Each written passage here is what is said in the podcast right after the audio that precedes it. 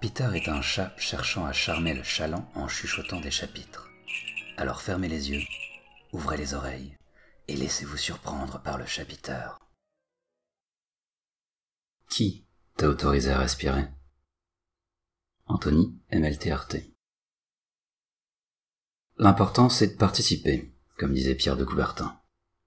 C'est ce que je me dis quand je prends ma pause à l'usine, chronomètre vissé au cul pour être sûr de ne pas dépasser le temps imparti. 20 minutes, top chrono. 1200 secondes pour quitter mon poste, aller à la salle de pause et regagner la ligne de production.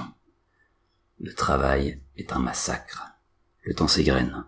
Mon cerveau s'émiette.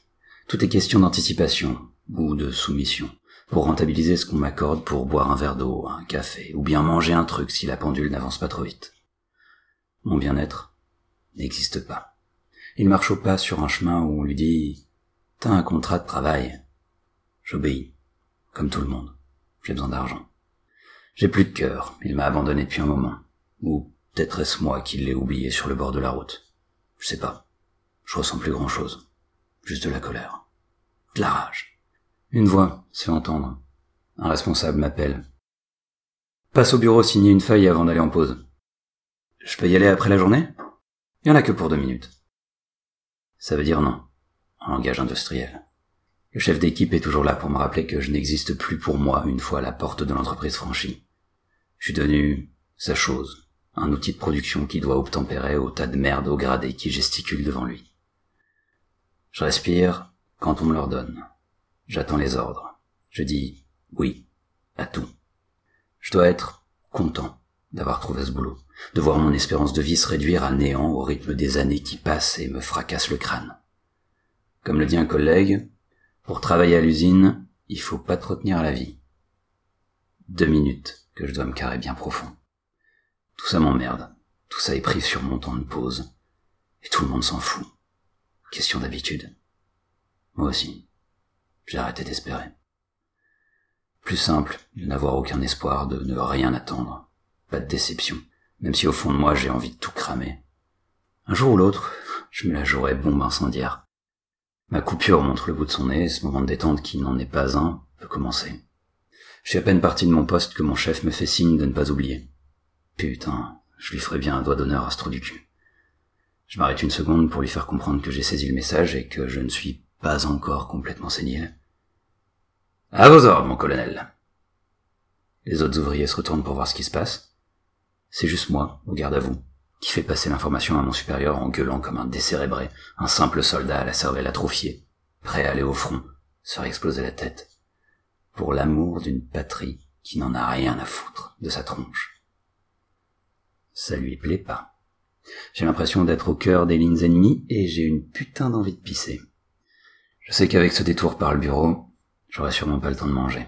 Juste un verre d'eau pour mon estomac qui grogne de faim qu'on me donne un bidon d'essence et je règle vite fait cette histoire de signature qui m'attend. J'arrive dans la partie administrative du service, le personnel est détendu, tout va bien par ici.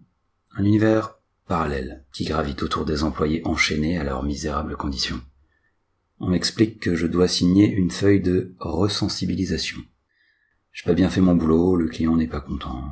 La routine habituelle, j'en ai rien à foutre. Je marche dans la petite case prévue à cet effet, ma main tremble une tremblote d'enfer héritée de toutes ces années à suivre une cadence infernale.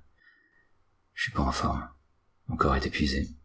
Je m'imagine sous terre dans moins de dix ans, désintégré par l'industrie agroalimentaire. En partant, on me souhaite une bonne journée. Je reste muet. Quoi répondre, à part m'ouvrir les veines pour exprimer ce que pourrait être une bonne journée pour moi. La porte se referme. Je poursuis mon chemin. Faut que j'aille aux toilettes. Je retire mon équipement de protection, tablier et gants en maille, casque. On pourrait penser que je suis un chevalier de retour du champ de bataille avec mon attirail. Rien de tout ça. Je suis la chair à canon des temps modernes.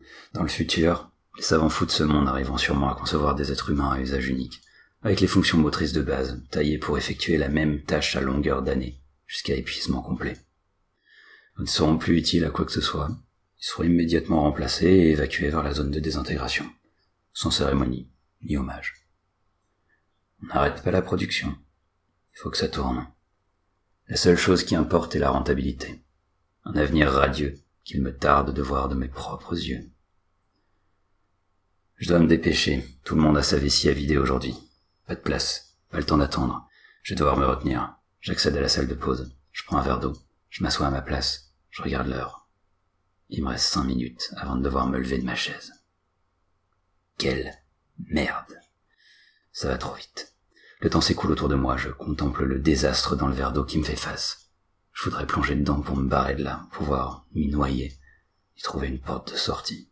Je veux qu'il se passe quelque chose pour casser ce schéma qui se répète sans fin. J'en ai marre. Plus qu'une minute. Soixante secondes qui font tic-tac dans ma tête. Le son d'un minuteur d'une bombe qui attend son heure pour passer à l'action. Je me lève de ma chaise pour refaire le chemin inverse. Je fais au plus vite. Je joue des coudes pour me frayer un passage. Le travail a déjà repris. J'ai deux minutes d'avance, mais on me signale que je suis en retard. Je ne dis rien. Faudrait pas que j'ose prendre la parole. Je suis qu'un simple ouvrier. Et si le chef a dit que je suis en retard, c'est qu'il a raison. Peut-être qu'il est comme nous tous au final, broyé par la machine qui ne laisse pas la moindre place au sentiment. Non, c'est juste un connard en manque d'autoritarisme. Le spectacle du monde du travail est affligeant. Je me retrouve au milieu de cette débâcle. Suis-je toujours en vie? Je sais pas. Pas de réponse. J'espère que non.